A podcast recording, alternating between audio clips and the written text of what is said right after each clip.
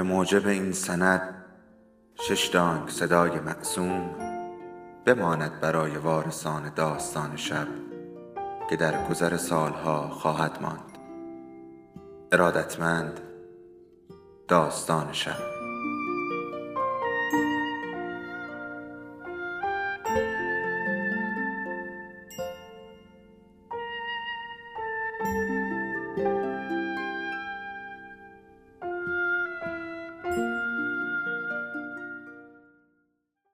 بود یکی نبود.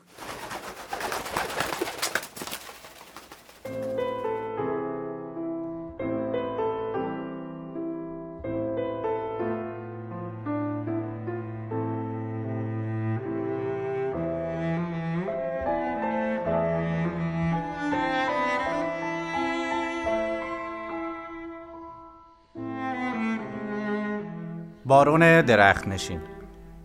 ایتالو کالوینو. ترجمه مهدی صحابی. قسمت سوم.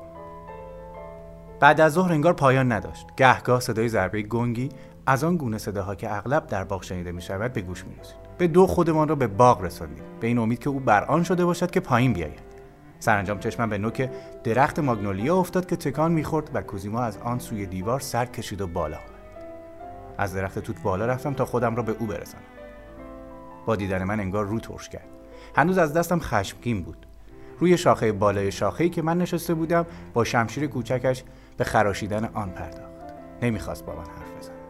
من برای اینکه سر حرف را باز کنم گفتم بالا آمدن از این درخت توت خیلی راحت است. پیش از این به این فکر نیفتاده بودی. او همچنان شاخه را خراش می‌داد. سپس با لحن خشکی پرسید حل از اونها خوشمزه بود؟ سبدی را که همراهم بود به سویش گرفتم و گفتم برایت انجیر خوش و شیرینی آوردم با همون لحن خوش پرسید آنها گفتن بیایی؟ سبد را زیر چشمی نگاه می‌کرد و آب دهانش را فرو گفتم نه خودم زیر زیرکی آمدم. می‌خواستن همه بعد از ظهر را به من درس بدهند تا نتوانم به سراغ تو بیایم. اما پیری خوابش بود مامان ناراحت است. میترسد بیفتی می‌گوید باید بیاییم دنبالت. اما پاپا از وقتی که بالای بلود نیستی می‌گوید که پایین آمدی و یک جای قایم شده تا به کار بدی که کردی فکر کنی. می‌گویند جای نگرانی نیست. برادرم گفت من که پایم رو رو زمین نگذاشتم. رفته بودی توی باغ ریوالونده؟ آها. اما از بالای درختها رفتم و پایم رو زمین نگذاشتم. چرا؟ نخستین بار بود که از این قاعده سخن می‌گفت. اما آن را به گونه بیان می‌کرد که پنداری پیشتر دربارهش توافق کرده بودیم و تنها می‌خواست به من اطمینان بدهد که آن را زیر پا نخواهد گذاشت. به جای آنکه به چرای من پاسخ بدهد گفت میدانی برای دیدن همه باغ ریوالونده چند روز وقت لازم است؟ درختهایی دارن که مال جنگل های آمریکاست نمیدانی چه درختهایی. در این هنگام به یاد آورد که با من قهر است و نباید از کشفیاتش چیزی به من بگوید. این بود که ناگهان حرفش را قطع کرد و گفت اما تو رو آنجا نمی‌برم. بعد از این می‌توانی با باتیستا و جناب وکیل به گردش بروی. آه مینو. من هم می‌خواهم با تو بیایم. به خاطر حل از اونها نباید از دستم عصبانی باشی. خیلی بدمزه بود. اما دیگر تحمل داد و فریاد بزرگترها را نداشتم. در این حال کوزیمو نان شیرینی را میلنباند سپس گفت امتحانت می‌کنم. باید نشان بدهی که با منی. بگو چی کار کنم. باید برایم تناب تهیه کنی. تناب دراز و محکم. برای بعضی جاها تناب لازم است. بعد هم یک قرقره بزرگ و چند تا میخ. میخ درشت. مگر چه میخوایی درست کنی منجنیق؟ باید خیلی چیزهای سنگین را بالا کشید تخته نی خیلی چیزها بد می‌بینیم. میخوایی بالای درخت کلبه درست کنی؟ کجا؟ شاید لازم باشد. جایش را بعدا انتخاب می‌کنیم. فعلا نشانی من این است. بالای بلوط تو خالی. سبدی رو با تناب ازش آویزان می‌کنم. هر چرا که لازم داشتم برایم میآوری و توی آن می‌گذاری. یعنی چه؟ طوری حرف می‌زنی که انگار می‌خوای حالا حالا ها خودت رو بالا قایم کنی. فکر می‌کنی که نمیبخشنت؟ با چهره برافروخته گفت می‌خواهم چه کار که ببخشنم یا نه؟ بعد هم من قایم نشدم. از هیچ کس هم نمیترسم. اما نکند تو میترسی که به من کمک کنی. بعدی است که فهمیده بودم برادرم فعلا خیال پایین آمدن را ندارد. اما می‌خواستم وادارش کنم که به زبان بیاید و بگوید. بله تا وقت اسرانه بالای درخت میمانم. یا تا غروب. یا تا وقت شام. یا تا تاریکه های شب. خلاصه اینکه می‌خواستم محدوده ای را مشخص کند. بگوید که حرکت اعتراض آمیزش تا کجا پیش می‌رود. اما او هیچ چیز نمی‌گفت. و تا این اندازه مرا میترساند. صدای کسی آمد. مادرمان بود که فریاد می‌زد کوزیمو کوزیمو. و چون مطمئن شد که کوزیمو پاسخی نمی‌دهد داد زد بیا جو. به شتاب گفتم می‌روم ببینم چه می‌گویند بعد میآیم و برای تعریف می‌کنم. باید اعتراف کنم که در شتاب برای رفتن و خبر آوردن این انگیزه را نیز داشتم که هر چه زودتر از آنجا دور شوم. زیرا دلم نمی‌خواست مرا با او بالای درخت توت ببینند و از تنبیهی که بیشک در راه بود به من نیز بچشانند اما گویا کوزیما اثری از این بزدلی را در چهرهام ندید. گذاشت که بروم با این همه شانه ای بالا انداخت تا نشان دهد که آنچه پدرمان می‌کرد برایش اهمیتی نداشت. در برگشت او را همانجا دیدم. روی شاخه بریده جا خوش کرده بود. پاهایش را در بغل گرفته و چانهاش را روی زانو گذاشته بود. یک نفس خودم را به او رساندم و با صدای بلند گفتم مینو مینو تو را بخشیدند. منتظرند که برگردیم. اسرانه حاضر است. پاپا و مامان نشستن و شیرینی های ما را توی بشقابمان گذاشتن. شیرینی داریم با خامه و شکلات. اما آن را باتیستا نپخته. باتیستا رفته توی اتاق خودش و در را بسته. خیلی عصبانی است پاپا و مامان دستی به سرم کشیدن و گفتن برو به برادر جانت بگو که با هم آشتی هستیم و دیگر حرف گذشته را هم نمی‌زنیم. زود باش بیا برویم. کوزیما از جا نجنبید. برگی را گاز می‌زد. گفت ببین سعی کن بدون آنکه کسی بفهمد برایم یک پتو بیاوری. اینجا باید شبها سرد باشد. مگر می‌خواهی شب را بالای درختان بمانی؟ پاسخی نداد. چانهاش رو روی زانو تکیه داده بود به روبرو خیره شده بود و برگی را میجوید. نگاهش را دنبال کردم که به دیوار باغ ریوالونده و گل سفید ماگنولیا دوخته شده بود. اندکی دورتر بادبادکی در آسمان میرقصید شب شد. خدمتکاران می‌رفتند و میآمدند و میز شام را آماده می‌کردند. شمدانهای اتاق ناهارخوری روشن بود. کوزیما از بالای درخت همه چیز را می‌دید. بارون آرامینوس سر را از پنجره بیرون آورد و داد زد اگر دلت می‌خواهد آن بالا بمان اما بدان که از گرسنگی میمیری.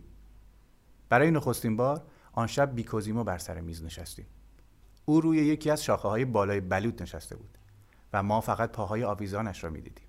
اگر پای پنجره می‌رفتیم چشم به تاریکی میدوختیم می‌توانستیم او را ببینیم. زیرا اتاق روشن و بیرون تاریک بود. حتی جناب وکیل نیز لازم دید پای پنجره برود و چیزکی بگوید. اما مانند همیشه گفتش هیچ ربطی به موضوع نداشت. گفت بله درخت محکمی است. صد سال دیگر عمر می‌کند. چیزکی هم به ترکی گفت که شاید همان نام بلوط بود. خلاصه اینکه رفتارش چنان بود که انگار بحث درخت در میان است و نه بس علی برادرم. چنین مینمود که خواهرمان باتیستا به کوزیمو قبطه می‌خورد. او که کارهای عجیب غریبش همیشه مایه دلهوره خانواده بود می‌دید که کسی روی دستش بلند شده است. پای ناخونهاش را میجوید و برای این کار انگشتانش را به سوی دهانش نمی‌برد بلکه سرش را پایین خم می‌کرد.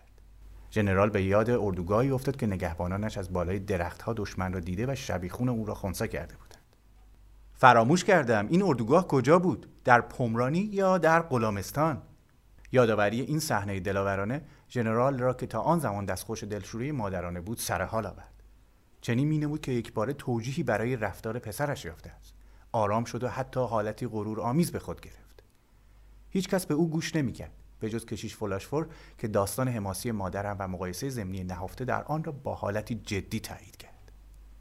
کشیش آماده بود هر نظریه ای را بپذیرد به شرطی که بتوان بر اساس آن هر آنچه که اتفاق میافتد عادی و طبیعی دانست و فکر هر نوع مشکل و مسئولیتی را از ذهن او دور داشت. همیشه پس از شام می‌رفتیم و زود میخوابیدیم. آن شب نیز برنامهمان تغییری نکرد. پدر و مادرمان بر آن شده بودند که دیگر اعتنایی به کوزیمو نشان ندهند. برام بودن که صبر کنن تا خستگی و بدجایی و سرما و تاریکی برادرم را پایین بیاورد. هرکس به اتاق خودش رفت. بر پهنه نمای خانه در چارچوب پنجره ها شمدان روشنی به چشمانی بازو و طلایی میماند. خانه آشنا با آن همه نزدیک چه غصه و حسرت گرمایی را به دل برادرم می که باید شب را در هوای آزاد میگذراند.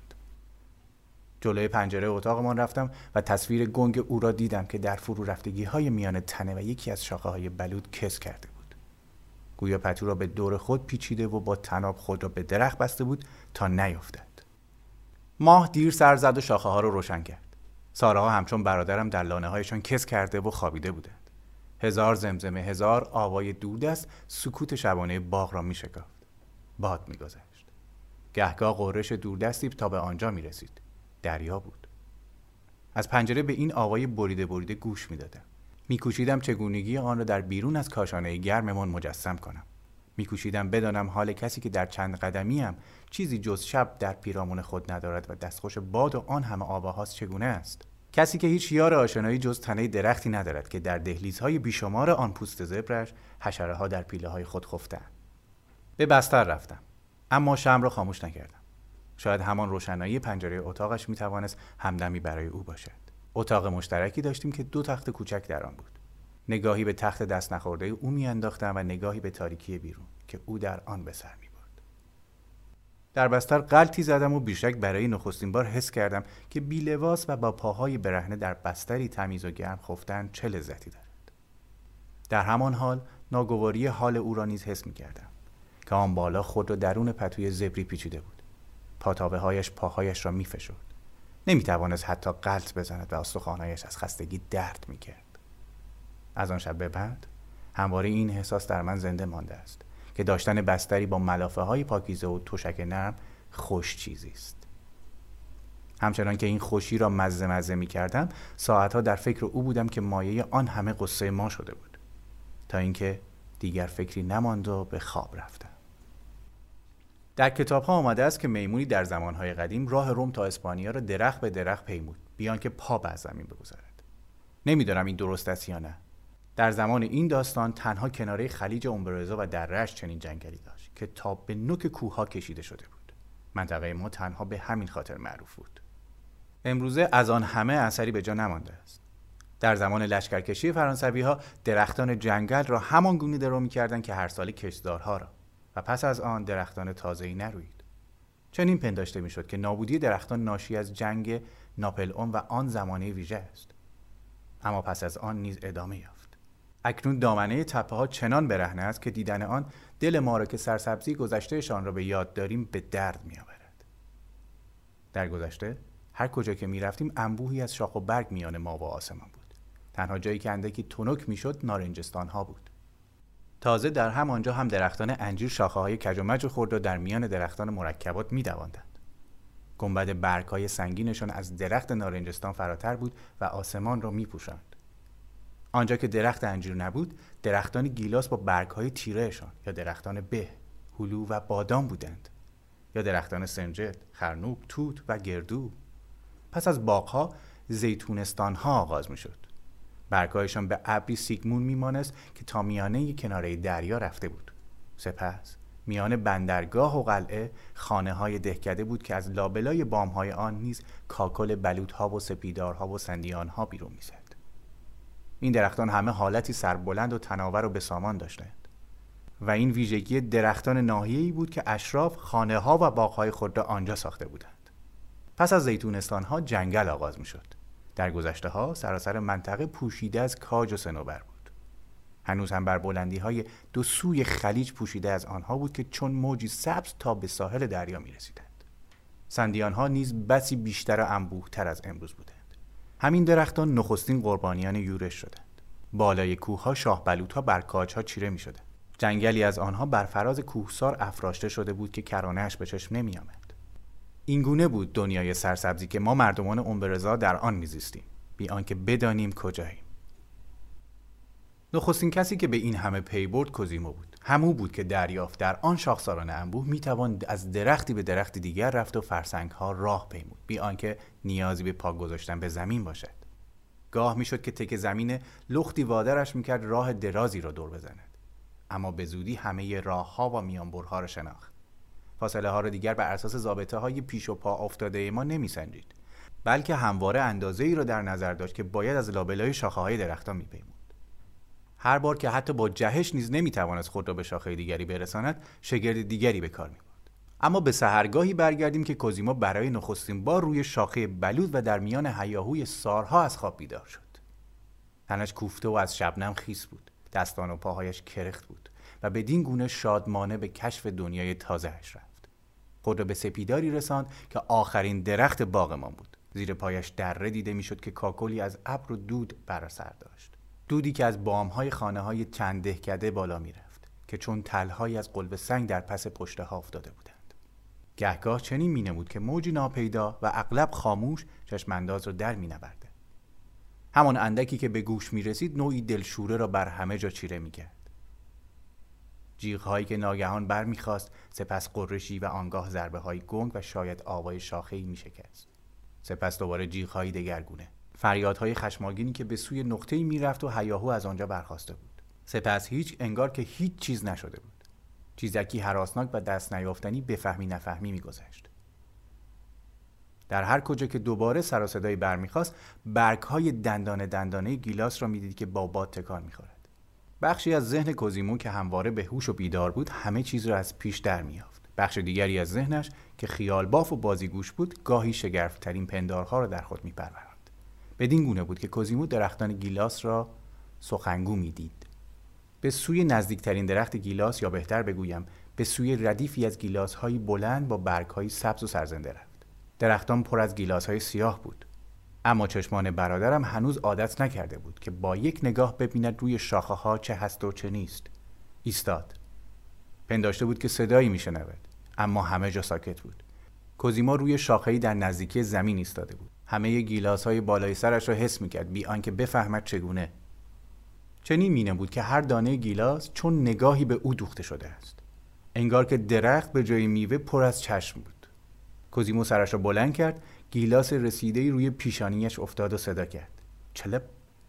کوزیمو با چشمان از هم گشوده نگاهی به فراز سایه گرفته درخت انداخت. خورشید بالا می آمد. آن درخت و درختان نزدیکش پر از کودکانی بود که روی شاخه ها نشسته بودند. کودکان با دیدن اینکه کسی آنان را دیده است همه سکوت را شکستند. کوزیمو شنید که با صداهای تیزی که میکوشیدند آهسته باشد گفتند نگاهش کن چه خوشگل است.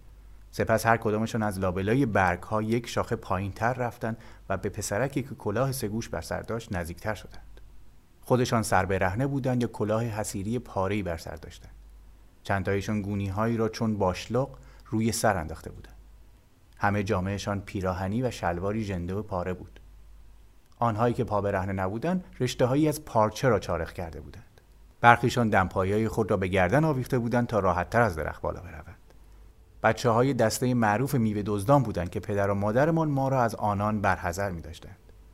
و در آن بامداد چنین می بود که برادرم در جستجوی آنان است بیان که خود به روشنی بداند که از رابطه با آنان چه چیز دستگیرش خواهد شد. از جا نمی جنبید و منتظر بود.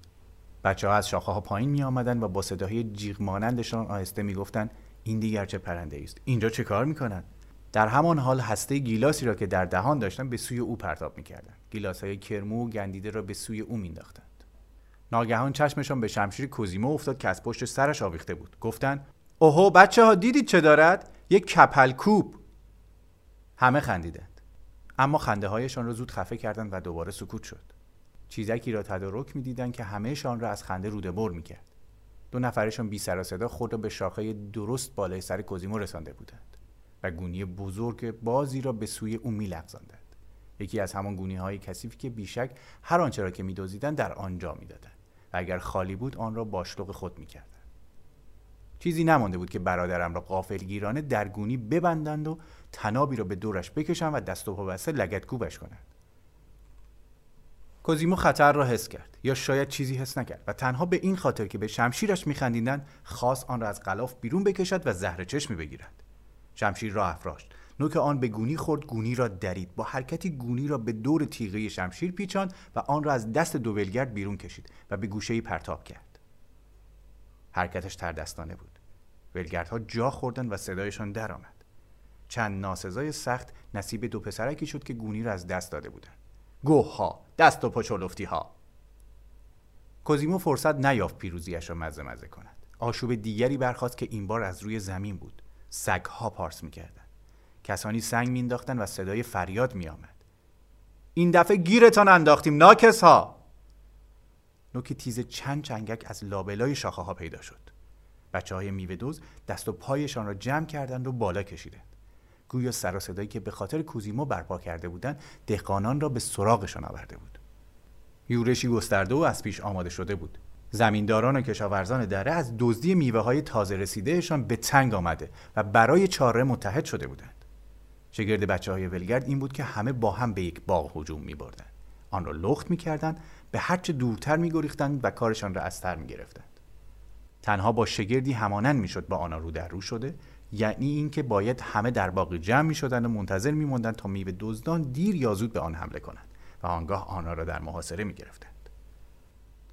سگهای قلاد گوشته او او می‌کردند و در پای درختان در جست و خیز بودند. دندانهای تیزشان آخته بود. سه چهار کودک ولگرد پایین پریدند که چنگک ها پشتشان را سوراخ کرد و سگها خشتکشان را دریدند. کودکان همچنان که جیغ میکشیدند با ضربه سر خود حصار تاک ها را میدریدند و پا به فرار گذاشتند. پس از آن هیچکس به فکر پایین رفتن نیفتاد. نه کوزیمو و نه دیگران. کشاورزان نردبانهایی را به درخت گیلاس تکیه دادند و چنگک به دست از آنها بالا می آمدند. کوزیمو پس از کمی دودلی دریافت که ابلهانه است. اگر او نیز مانند کودکان وحشت زده دست و پای خودش را گم کند و گیج شود. هیچ دلیلی نداشت که از آنان زرنگتر باشد. مگر نه اینکه همهشان گیج و منگ سر جایشان وامانده بودند. چرا نمی گریختند و خودشان را از درختان دیگر بالا نمی بردند برادرم می توانست از همان راهی که آمده بود برگردد. کلاهش را به سر گذاشت. شاخه ای را که پل او شده بود پیدا کرد. از آخرین درخت گیلاس خود را به یک درخت خرنوب رساند و از آن گذشت و یک درخت آلو رسید و همین گونه پیش رفت. هنگامی که کودکان دیدند او بالای شاخه ها به همان گونه قدم می‌زند که کسی در میدانگاهی دهکده دانستند که باید بیدرنگ دنبال او برود وگرنه گمش می‌کنند. بی سر و صدا چهار دست و پا او را در راه پیچاپیش دنبالش می‌کردند و کوزیمو از انجیری بالا رفت. از پرچینی گذشت پا به شاخه درخت هلویی آنچنان شکننده گذاشت که تنها تک تک می‌شد و سوارش می‌شد. از درخت هلو به تنه در هم پیچیده زیتونی رسید که سر از دیوار بیرون برده بود. از بالای آن با یک جهش می‌شد خود را به سندیان تناوری رساند که بالای رودخانه شاخه دوانده بود. سپس به آن سوی رودخانه می رسیدی. مردان چنگک به دست که دزدان را به دام افتاده میپنداشتند دیدند که آنان چون پرنده از هوا میگریزند. دوان دوان همراه با اووی ها دنبالشان کردند. اما مجبور شدن پرچین باغ را دور بزنند و در آن نقطه رودخانه پلی نبود. تا گداری پیدا کنند وقت گذشته بود. بچه ها دوان دوان دور می شدند اکنون دیگر مانند هر کسی روی زمین می دویدند جز برادرم کسی بالای شاخه ها نمانده بود. بچه ها که او را پیشا پیش خود نمی‌دیدند از یکدیگر پرسیدند بندباز پاتاو پایمان کجا قیبش زد؟ نگاهی به بالا انداختن. کوزیمو از زیتونی به زیتون دیگر می‌رفت. آهای بیا پایین. دیگر نمی‌توانند به ما برسند. اما او پایین نرفت. از شاخهای به شاخهای از درختی به درخت دیگر می‌رفت و در انبوه برگهای نقره‌ای ناپدید شد. پسرکان ولگرد گونی به سر و ترک به دست به جان درختان گیلاس ته افتاده بودند. با نظم و ترتیب پیش می‌رفتند. شاخه ها را یکی پس از دیگری لخت می‌کردند تا اینکه چشمشون به پسرک پاتاوه به پا افتاد که نوک درخت گیلاسی نشسته و پاهایش را روی هم انداخته بود. دم گیلاس ها را با دو انگوش می‌کند و آنها را در کلاه سگوش خودش که روی زانو گذاشته بود جمع می‌کرد. آهای! از کجا آمدی? لحنشان به ویژه از آن رو گستاخانه بود که به او رشک میبردند. چون به راستی چنین مینه بود که او پرزنان خود را به آنجا رسانده است. برادرم گیلاس هایی را که در کلاه داشت یکی یکی بر می داشت و به دهان می برد. با حالتی که انگار مربا می خورد. سپس با حرکتی ظریف هسته گیلاس را به کناری پرتاب می کرد و مواظب بود که جلیقهش کثیف نشود. یکی از ولیگردان گفت این یارو نازنازی از جان ما چه می‌خواهد؟ چرا ول ما نمی کند؟ چرا نمی رود گیلاس های باغ خودشان را بخورد؟ دیگری گفت گاهی وقتا بین این بچه های نازنازی هم اشتباهی کسی به دنیا می آید که سرش به تنش می ارزد. مثل کلاه قرمزی. کوزیمو با شنیدن این نام اسرارآمیز گوش تیز کرد و سرخ شد. بیان که خود نیز دلیل آن را بداند. یکی دیگر از بچه ها گفت کلاه قرمزی به ما خیانت کرد. اگر امروز این طرف ها بود صدای شیپورش را در می آورد و نمیگذاشت ما غافلگیر شویم. البته یک نازنازی هم می تواند جزو دسته ما باشد. به شرطی که طرف ما را بگیرد. کوزیمو فهمید که منظور از نازنازی همه بزرگان و اشرافزادگان و کسانی هستند که دستانشان به دهانشان می‌رسد. یکی از ولگردان گفت گوش کن مرد و مردانه حرف بزنیم. اگر می‌خواهی از ما باشی باید در عملیات ما همراه باشی و راههایی را که بلدی به ما نشان بدهی. دیگری گفت بعد هم باید بگذاری به سراغ باغ بابایت هم برویم. یک بار آنجا مرا با گلوله نمک زدند. کوزیمو همچنان گوش می‌کرد. فکری به سرش زده بود. گفت این کلاه قرمزی کیست؟ همه بچه های لابلای شاخه ها به قهقه افتادند. چنان خنده ای که کم مانده بود برخیشان را از بالای درخت نقش زمین کنند. بعضیشان از روی خنده خود را به پشت میانداختند و تنها از پاهایشان از درخت آویزان بودند و برخی دیگر دست به شاخه گرفته و در هوا آویخته بودند و قهقه می‌زدند. طبیعی بود که پس از چنان هیاهوی نیروهای دشمن از راه برسند. این بار دسته دهقانان با سگهایشان در همان نزدیکی بودند. او اوی سگها به هوا رفت و نوک چنگک ها پیدا شد. روستاییان که از شکست پیشین درس آموخته بودند این بار بیدرنگ از نردبان ها بالا رفتند و درختان گیلاس را اشغال کردند. پیشروی چنگک ها و شنکش ها به سوی دزدان دام افتاده آغاز شد. سگها که همه درختان را پر آدم می‌دیدند و نمی‌دانستند به کدام سو حمله کنند گیج و سردرگم به هر سو می‌رفتند و پارس می‌کردند. بچه های ولگرد یکی یکی خود را پایین انداختند و هر کدام از گوشه گریختند. گذشته از چند نفری که چماقی یا سنگی خوردن یا سگ پایشان را گاز گرفتن بقیه از معرکه جان سالم بدن. کوزیمو بالای درخت تنها ماند. بچه های دیگر داد می‌زدن بپر پایین چه کار می‌کنی؟ خوابت برده؟ تا راه باز است بپر پایین. اما او همچنان که خود را به شاخه میفشرد شمشیرش را بیرون کشید. روستاییان درختان پیرامون او چنگک های خود را به چوب دراز دیگری بسته بودند تا به او برسند. کوزیمو با چرخاندن شمشیرش آنها را از خود دور می‌کرد. سرانجام نوک چنگکی به سینهاش رسید و او را به تنه درخت چسباند. کسی فریاد زد دست نگه دارید پسر بارون لاروس است. آن بالا چه کار می‌کنید ارباب؟ شما را با این اوباش چه کار؟ کوزیمو صدای ژانو را شناخت که یکی از رعیت های پدرمان بود. چنگک ها پس رفتند چند تنی از دهقانان کلاههایشان را از سر برداشتند برادرم کلاهش را با دو انگشت گرفت و سر خم کرد. چند نفری داد زدن آهای سگها رو ببندید. بفرمایید ارباب می توانید پایین بیایید. مواظب باشید. درختش بلند است. صبر کنید نردبان بیاورید خودمان شما را به خانه میرسانیم برادرم گفت نه نه متشکرم. زحمت نکشید. خودم راه را بلدم. تنهایی برمیگردم. پشت تنه درخت ناپدید شد و از شاخه دیگری سر دوباره تنه را دور زد و به شاخه بلندتری رفت.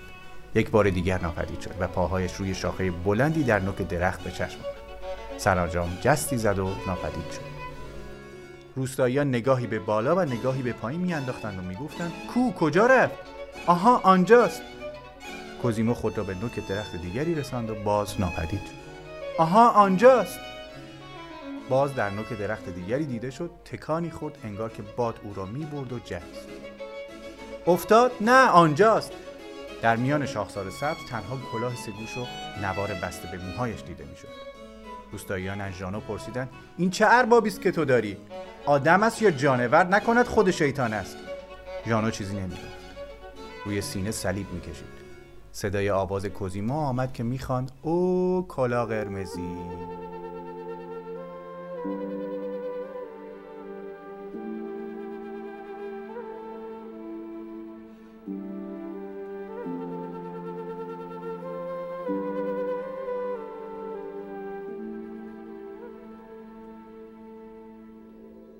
داستان شب بهانه است. برای با هم بودن دور هم نشستن شنیده شدن.